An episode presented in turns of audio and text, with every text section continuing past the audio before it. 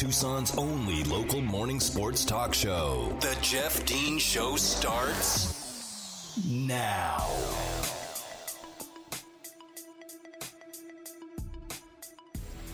Welcome back to hour number two, today's edition of the Jeff Dean Show. Here I am, Jeff Dean, on this Tuesday morning, every weekday here on ESPN Tucson. And whether you're listening on the AM side at 1490, on the FM side at 104.9, if you've decided to listen via the live stream, you can find on ESPNTucson.com. We do appreciate it.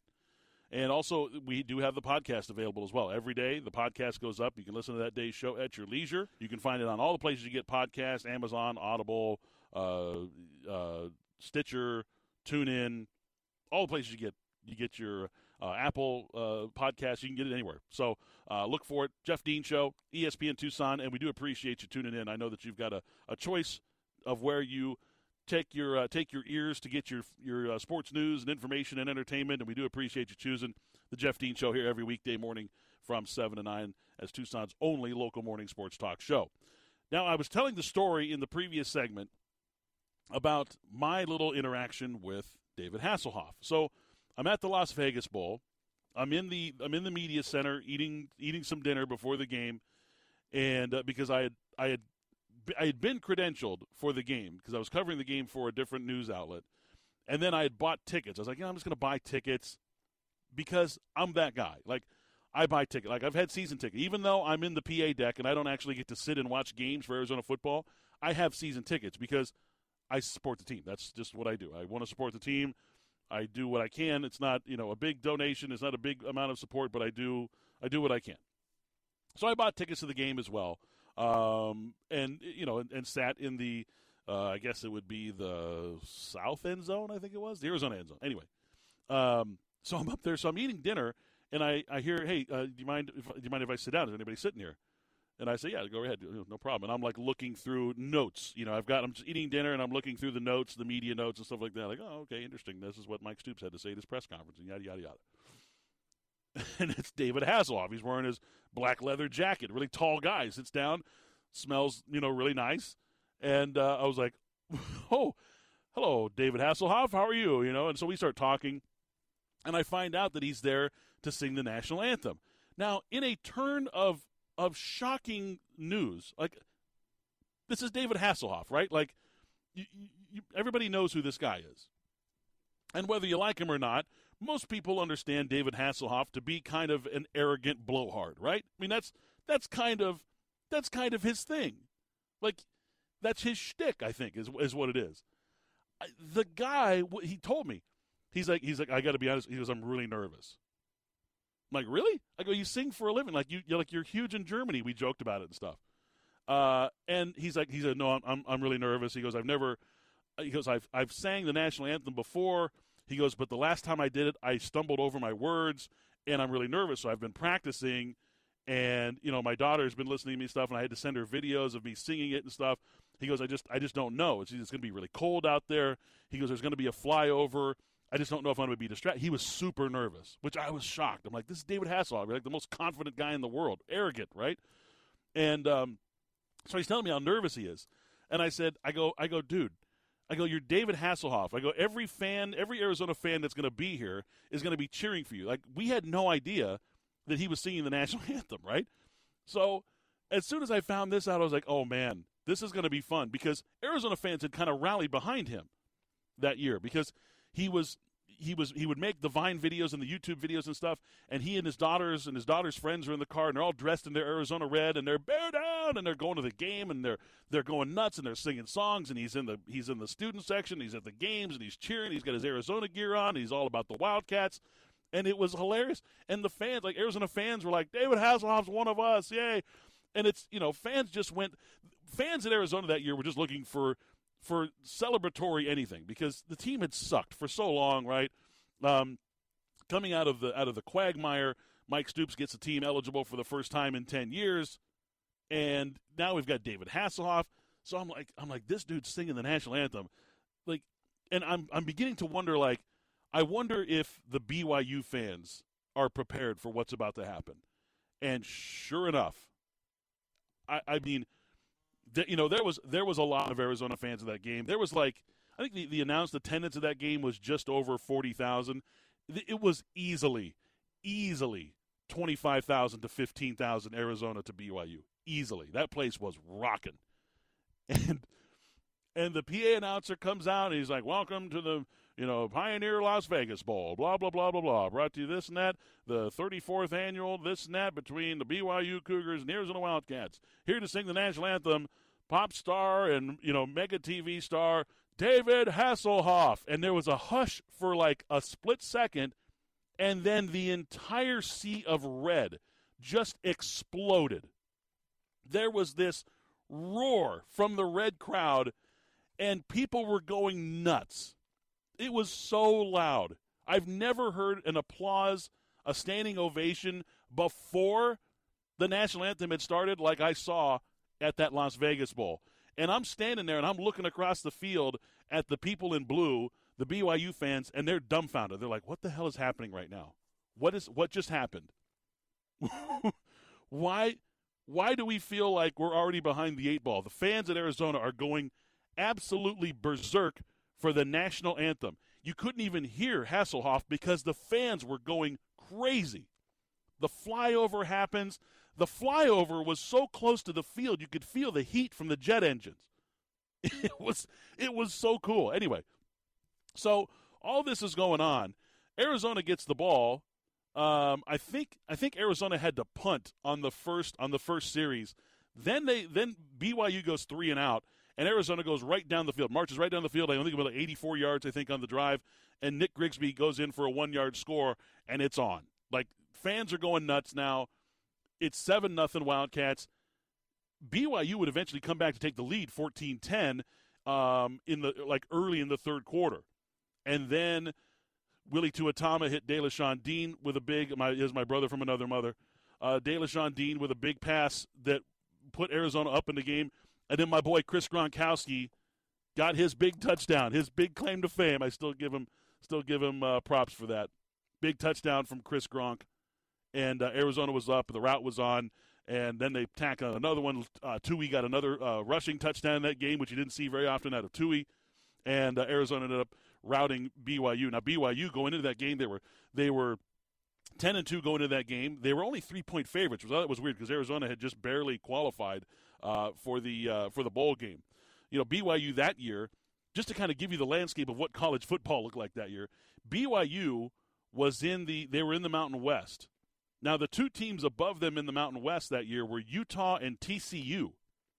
Utah, that was the year that Kyle Whittingham took them into the Sugar Bowl. They were undefeated. They were 12 and 0 went into the Sugar Bowl as a team that was like they don't belong to be here, they don't deserve this, yada yada yada, and then they blow Alabama's doors off in the Sugar Bowl. Alabama didn't want to be there, and Utah ended up with the number two ranked team in the country, thirteen and zero. Oh. TCU that year, Gary Patterson, uh, the head coach, Gary Patterson, been, he's been there forever. Like people don't remember this. Like Gary Patterson took over that job in two thousand one. This is the twentieth season at TCU. Uh, TCU that year was really, really good too. Those were the BYU's only losses. They lost to Utah. They got beat by I think by a touchdown or two uh, to Utah in the uh, in the ter- in the um, in their you know uh, rivalry game. And then they, I think they get their blow, their doors blown off by TCU that year, if I remember correctly. I think that game was close. But BYU had some really good wins that year, and you know they come into that bowl game, and I think everything was kind of even until the Hoff was announced as the as the anthem singer, and the Arizona crowd just went nuts and they never stopped. Like the the energy never stopped. It was it was the wildest scene. If you were there, you know what I'm talking about. And then after the game, Coach Stoops gives the microphone to the players, which is never a good idea. he gives the gives the PA mic to the players, and they had some fun. You know, listen, I have a microphone in my hand every single night of the week. I know what it's like to be around people when they see a microphone. They're like, "Can I say something in a microphone?" And you're like, "No," because over the years you've learned you cannot say things and you cannot give people who are not accustomed to talking into a microphone. You cannot give those people a microphone.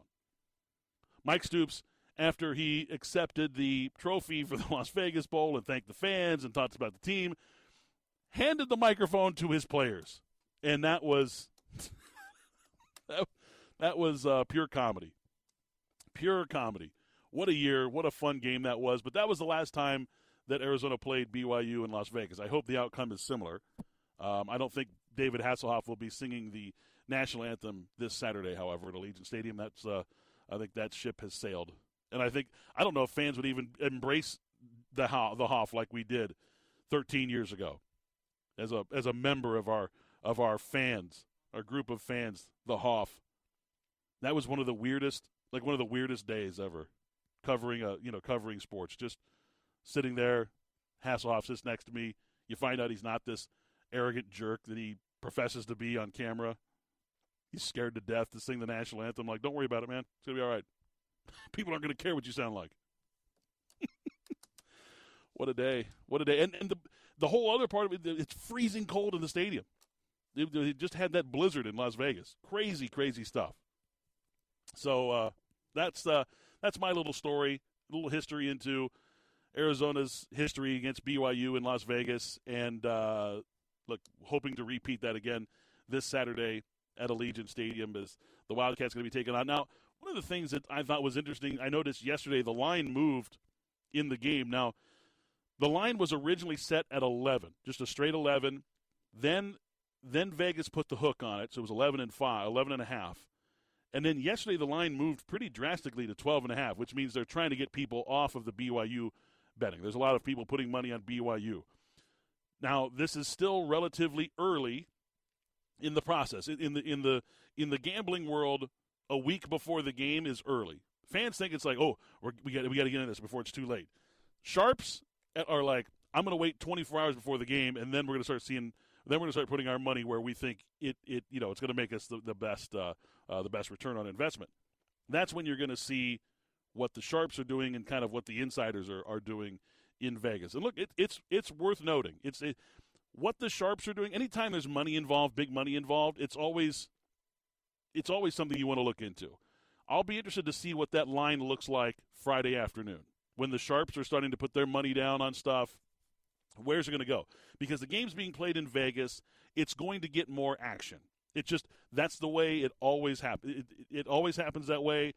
Anytime there's a game in Vegas, those those games just get more action because the sharps are there, the players are in town, the teams are in town. It's you get a little more feel for what's going on, and the sharps are going to be getting that information and feeling that you know feeling that process out. And I think what you see on Friday, what the line movement's going to be Friday, you know, Friday afternoon, Friday night, and what it ends up as Saturday morning, I think will tell you a lot about what the sharps are feeling about this game and the information that they have. And again, it's always good to follow the money. Follow the money. It's what I always say. Uh, I think that line will start to return closer to a 10.5 point line by kickoff. I just feel like 12.5 is too much. I know that that Arizona is picked to finish dead last in, in the conference. There's some jokes out there about ESPN picking them to win one game this year. Uh, I saw yesterday there was some metric that gave Arizona a 0.0% chance of winning the South. Like how do you like how do you give team a 0% chance? Are they not playing the games? How do you give a team a 0.0% chance? Like that's first of all, it's mathematically impossible if the teams are going to play the games. You don't know. No computer can predict that Arizona's going to lose every single game this year. Like you just there has to be a 0.1% chance, right? 0.0? I mean, why even go out there and play at that point? So, uh, look, there's a lot of disrespect being put on Arizona's name this year on this football program, and rightfully so. 12 game losing streak, embarrassing loss to finish the COVID year. This is, you know, breaking in a new uh, new head coach. So, look, all the recipe is there for all these soothsayers, all these predictors to put their uh, you know, put their, you know, their their numbers out there and say one win, zero wins, blah blah blah, no chance, zero chance, zero percent chance to win, yada yada yada. Lines going up. People are putting money on on BYU.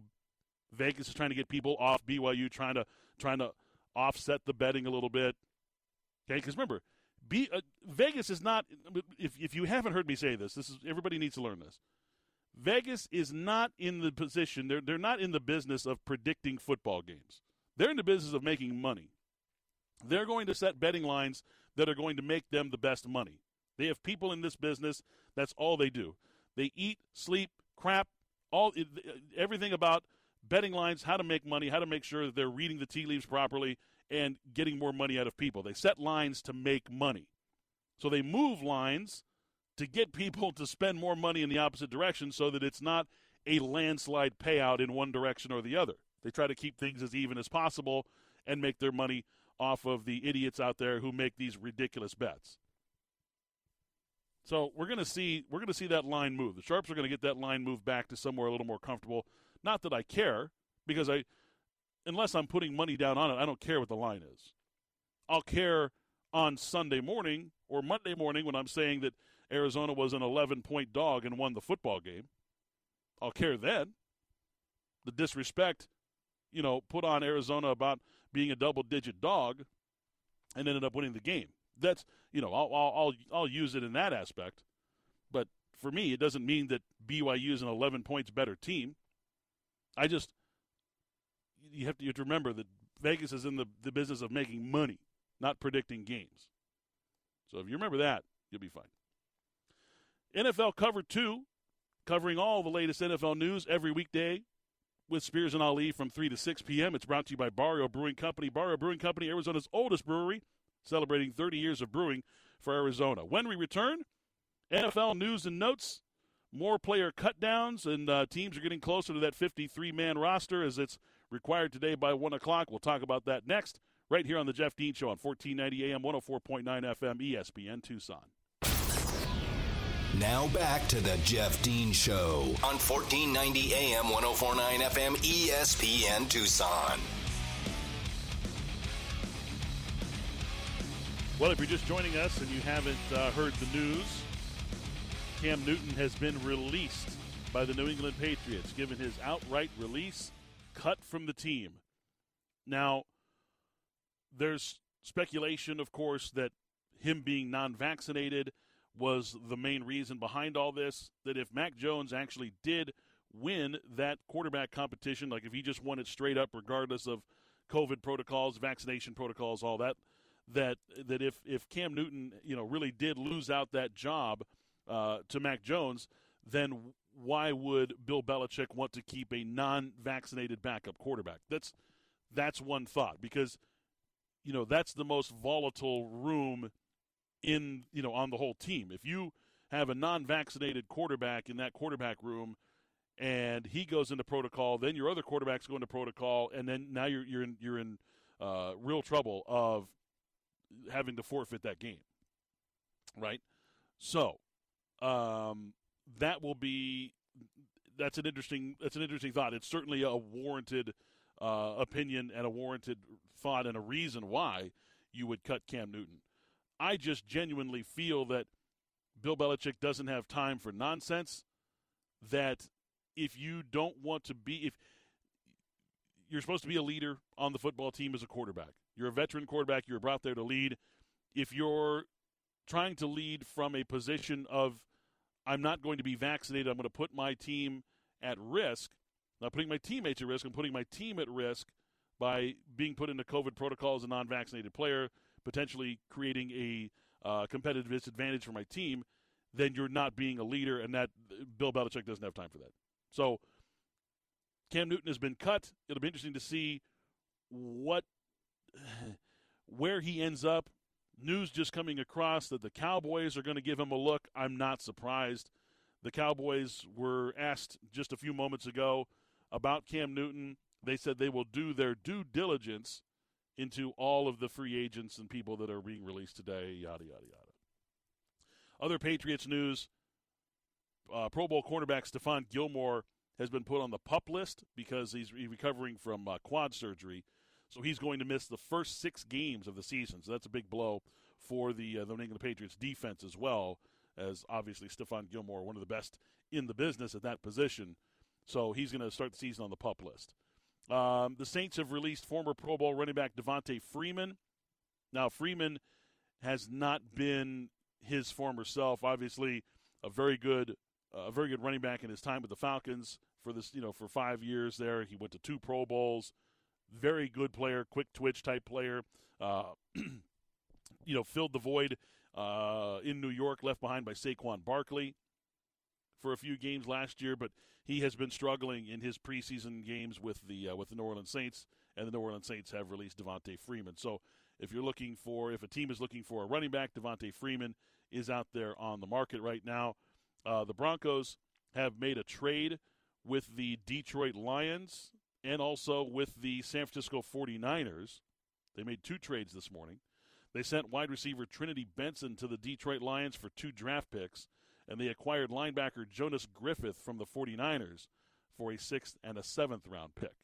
So, Broncos fans, your team making some moves this morning as well. And we'll continue to uh, keep a close eye on all the news and cut downs that are happening in in the NFL as in four and a half hours teams have got to be to their 53 and we'll have a really good idea of what the depth chart looks like and look there's going to be some players out there making some moves there's going to be I, I believe there's going to be some more trades there always are a lot of trades on cut week like this and we're seeing that already there's already been three trades this morning there were two trades yesterday we're going to continue to see that i don't know if we're going to see any big name players the only big name player that's out there that could be involved in a trade is Deshaun Watson. We're still waiting to see what happens there. There's been some heat around the Miami Dolphins regarding Deshaun Watson. Thoughts that maybe they will be looking into into him that they're not satisfied with Tua. Um, it'll be interesting to see. You know, it's Miami believes that they've got a, you know they've got a contender, and I believe they do too. I think, and maybe like they do feel in Miami, that one of the things holding them back right now is the quarterback position. Does Deshaun Watson and all the distraction he brings, does that does that create you know a, an issue for the Miami Dolphins, or would that be a boost for them? Would they be considered now a Super Bowl, a true Super Bowl contender if Deshaun Watson is their quarterback? I mean, bring him in right now.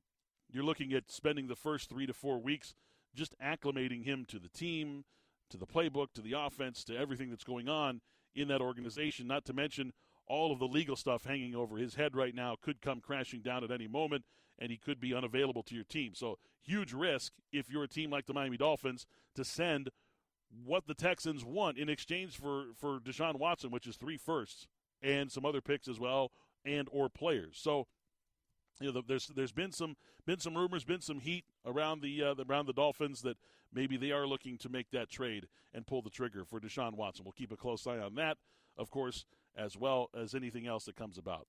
Now, it was mentioned yesterday, last night, that Cardinals cornerback Malcolm Butler was going to be mulling retirement. Something something happened. I don't know, some kind of a, a personal issue all of a sudden came up, and because of this personal situation that he's dealing with, that he's mulling retirement, which would be a huge blow for the Cardinals. He's their he's their CB two, and they would be they're already pretty thin at corner. They you know they're not real not real happy with the back end of their secondary there.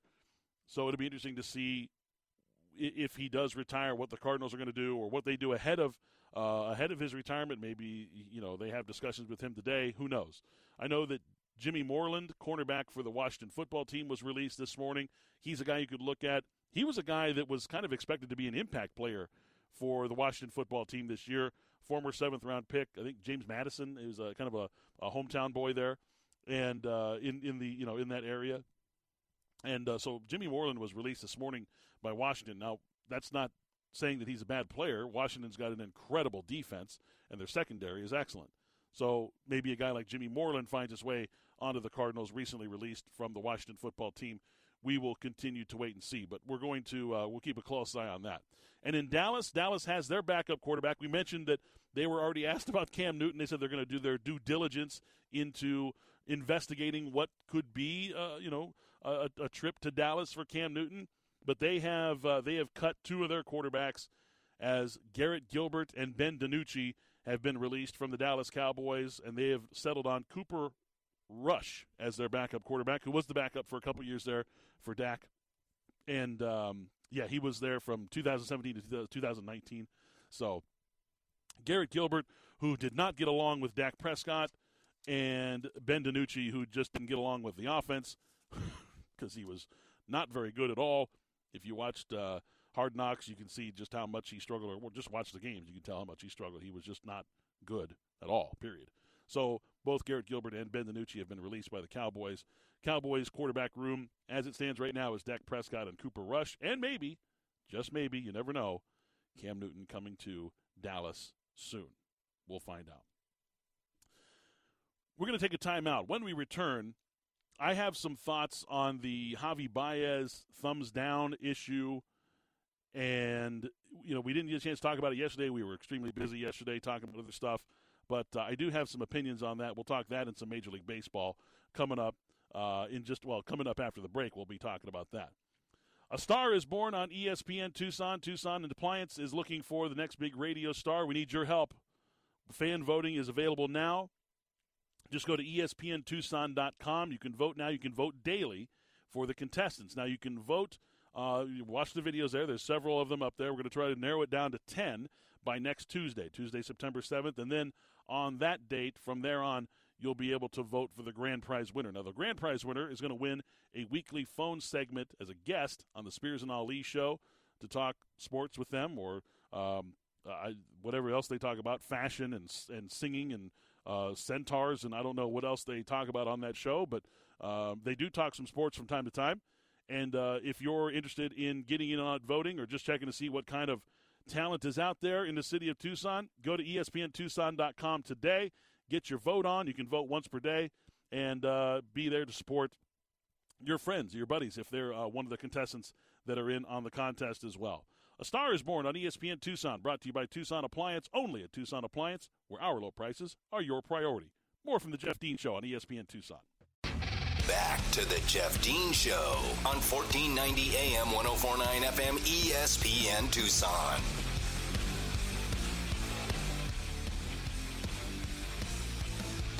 So if you're the New York Mets, what do you do? The owner just called out the players a couple of weeks ago basically saying that it's embarrassing that these guys are being called professionals and being paid the money that we're paying them to go out there and put up batting averages and OPSs like they do. The fans respond in kind by booing the players when they strike out because things have gotten really bad in New York. They've been playing really bad baseball. They were eight games above 500, uh, had made some moves during the during the the trade deadline, and have completely just gone in the tank since. And one of these new players, Javier Baez, of course acquired from the uh, from the Chicago Cubs, decided to take matters into his own hands and tell the fans what he thought of them after hitting a home run by giving them a double thumbs down. Look, I don't care what type of thing the fans say to you. You are a professional athlete, a professional athlete getting paid millions of dollars to play a game, and I know people hate hearing that, but that's true.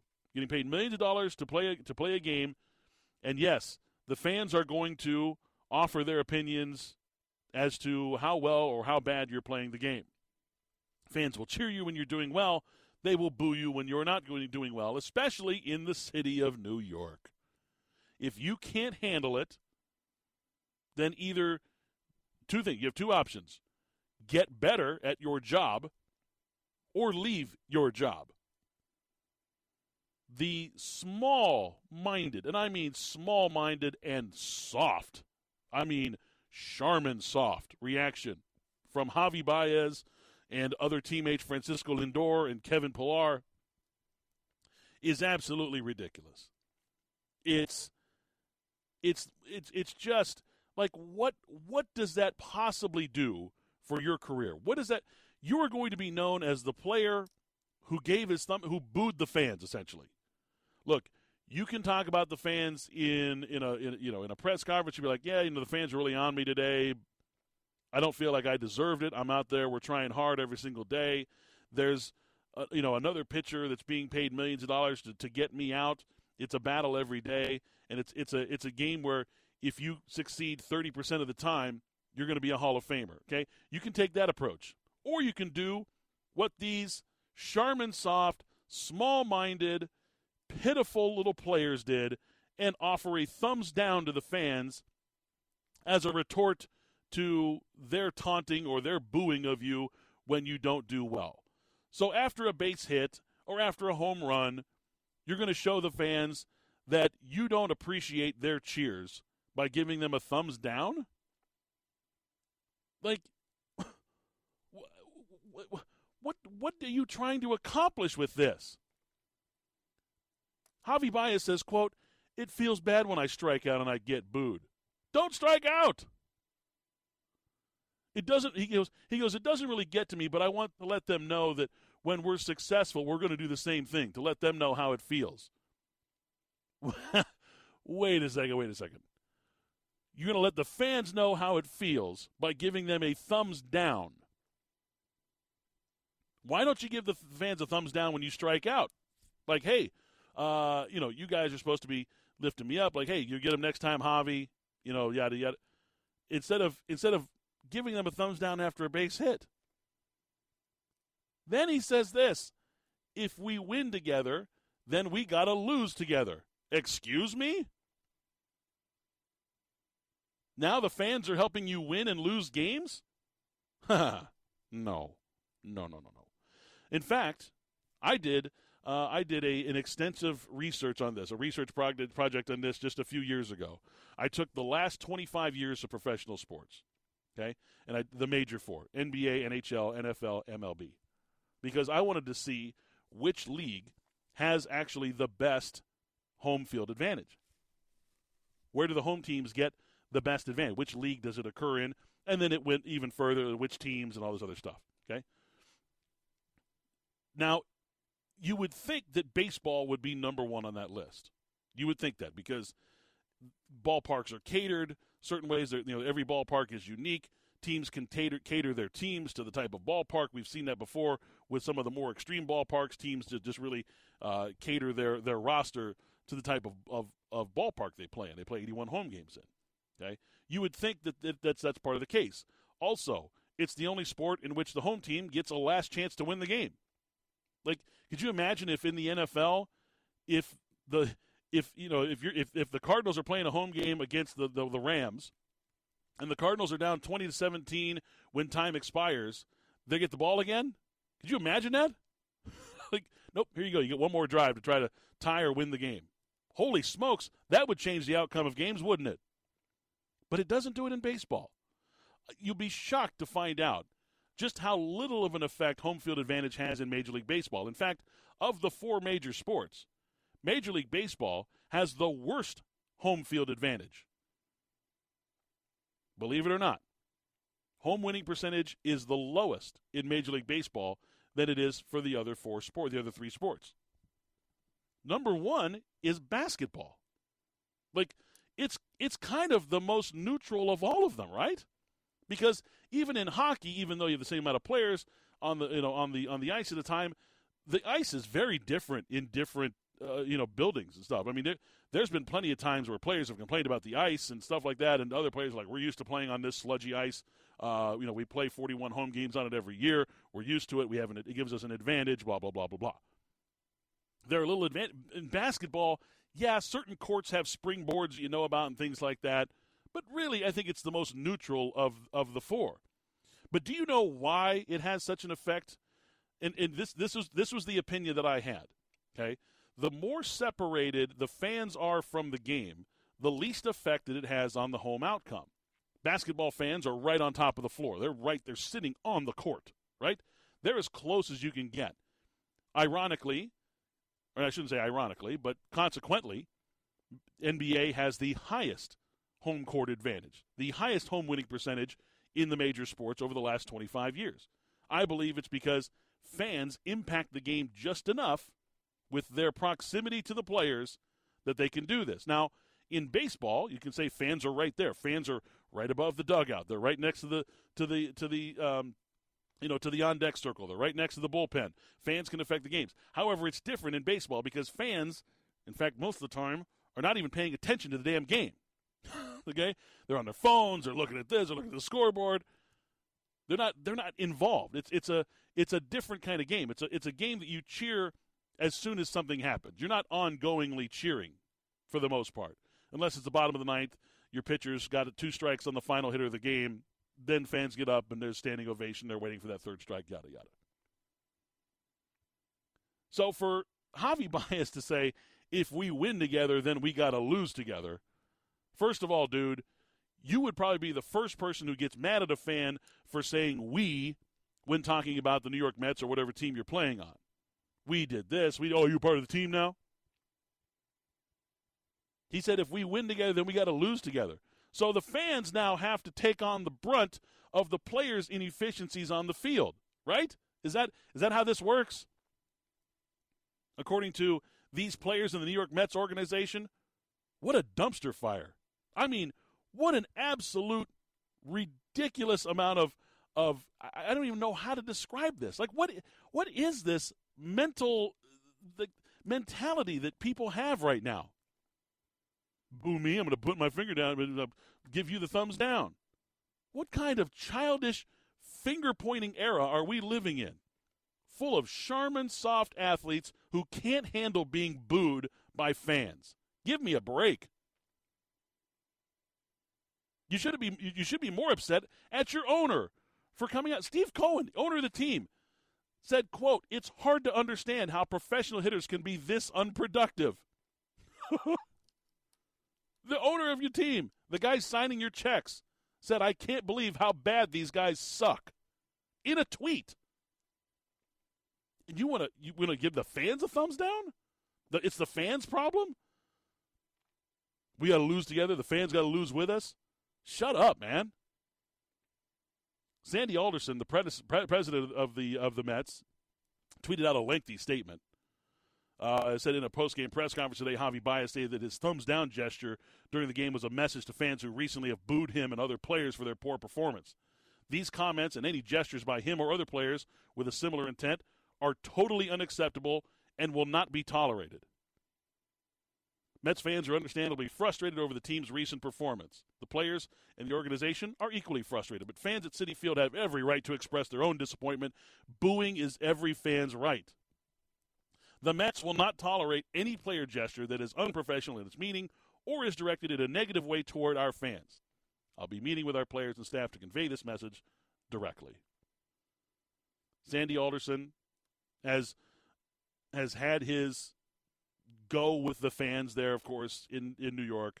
Love or hate him.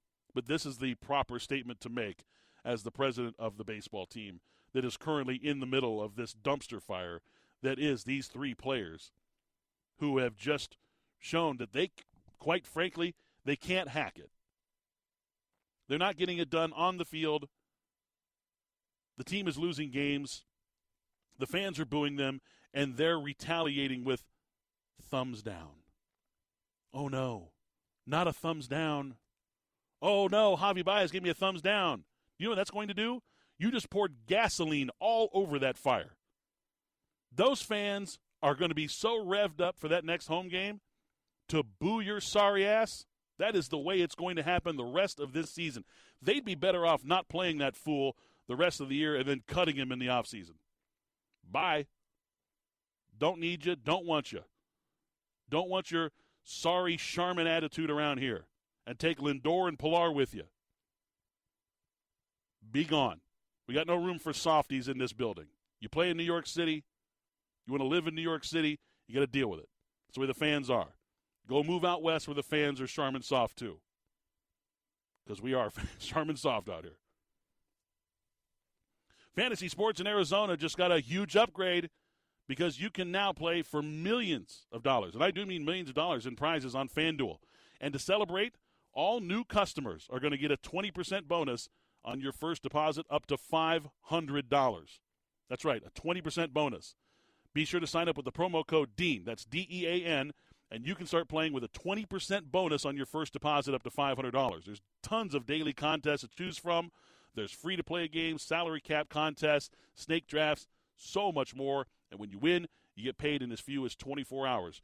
Download the FanDuel Fantasy app today. You can start drafting your lineup. You can start doing Thursday college games, Saturday college games. You can start getting in, uh, getting in on that NFL action here real soon. Daily fantasy contests, and some of them are worth a million dollars for one day of fantasy. Million bucks. And you can get your 20% bonus today by signing up with the promo code DEAN. That's D E A N. Just go to the FanDuel Fantasy app, sign up. You're going to start with a 20% bonus on your first deposit, which is awesome. Exclusively on the FanDuel Fantasy app with the promo code DEAN. Age and location restrictions apply. Void where prohibited. Bonus issued in non-withdrawable site credit that expires seven days after receipt. See FanDuel.com for terms and conditions. When we return, we'll put a big, bright, red, shiny bow on today's edition of the Jeff Dean Show. You're listening here on ESPN Tucson. More of the Jeff Dean Show on 1490 AM 1049 FM ESPN Tucson. Welcome back. Final segment today's edition of the Jeff Dean Show. Stay tuned. Uh, three o'clock today, three to six.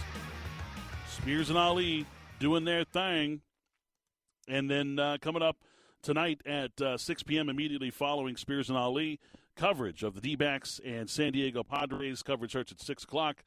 First pitch is at 6:40. We'll have that right right here for you as uh, Tucson's home for D-backs baseball. Also coming up Thursday night, NAU as your uh, your home for NAU football. Their season kicks off. They're going to be taking on Houston State. That game is Thursday night. Uh, that game will kick off at 5 p.m. The uh, Spears and Ali show will be preempted that day at 5 o'clock, so uh, that'll happen on uh, on Thursday. But tonight, 6 o'clock for D-backs coverage immediately following Spears and Ali. Now, there are certain things I really don't talk about on the show. I don't. Ta- I won't be talking a whole lot of soccer. I don't I don't watch soccer. I don't pay attention to soccer. I don't cover soccer. I will not be covering. I won't be not be talking a whole lot of soccer. I also will not be talking a whole lot of golf. And one thing I most certainly will not be talking about is tennis.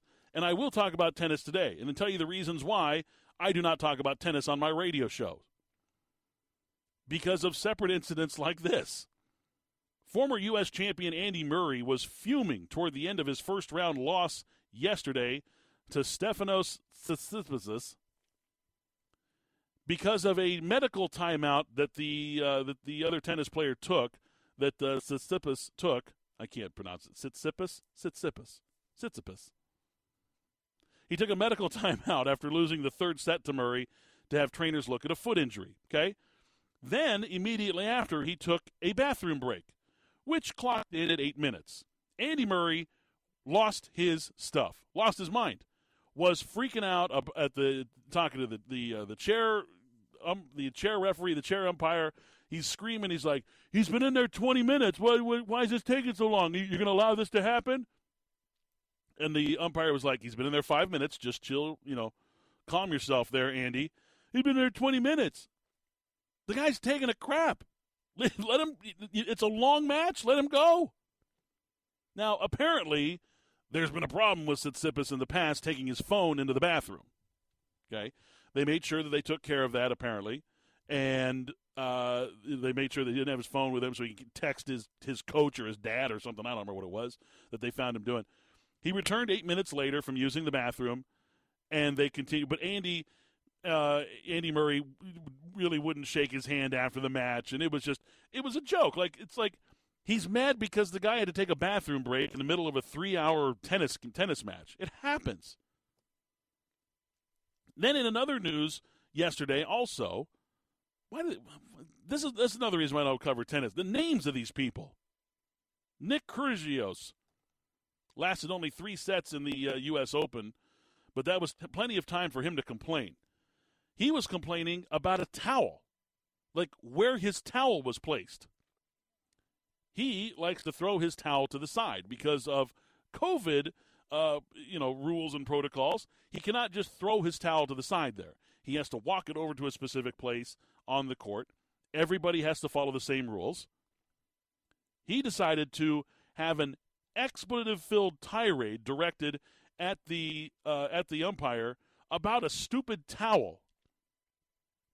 And then he went off and started talking about are the bath uh, 20 minute bathroom breaks? Is that a part of the game? Just started going on a tirade, all because he didn't walk his towel an extra 15 feet to the side to put it in the pre the, the space that is provided for all the players at the U.S. Open to drop their towels to. Everybody else has to follow the same rules. This guy wanted to throw a fit, an absolute toddler sized fit about his stupid towel he didn't want to walk it an extra 15 feet over into the corner to put it in the proper receptacle. This is why I don't talk tennis, folks. Speaking of Charmin Soft, good lord. People complaining about another guy taking a bathroom break and another guy complaining about having to walk his towel an extra 15 feet to a corner. So I don't talk tennis. And I won't be talking tennis. Probably ever again, thankfully. All right, well, that's going to wrap things up for today's edition of the Jeff Dean Show. Covered a lot of stuff today. Had some fun today. Be sure to check out the uh, the podcast if you weren't able to catch the whole show. It'll be uploaded here in a couple of hours at ESPNTucson.com. Thanks to Mary. She returned from her vacation. Good to have her back, pushing all the buttons back there in the studio, keeping us on the air. Don't forget to stay tuned for Spears and Ali today at 3 o'clock, and we'll see you guys again tomorrow morning at 7 a.m. for another edition of the Jeff Dean Show right here on 1490 AM, 104.9 FM, ESPN Tucson. Thanks for listening to the Jeff Dean Show, Tucson's only local morning sports talk show. Jeff will be back tomorrow morning at 7 on ESPN Tucson. From the Casino del Sol studio, the soul of Tucson, this is ESPN Tucson, 1490 KFFN AM Tucson, KMXC HD4 Tucson.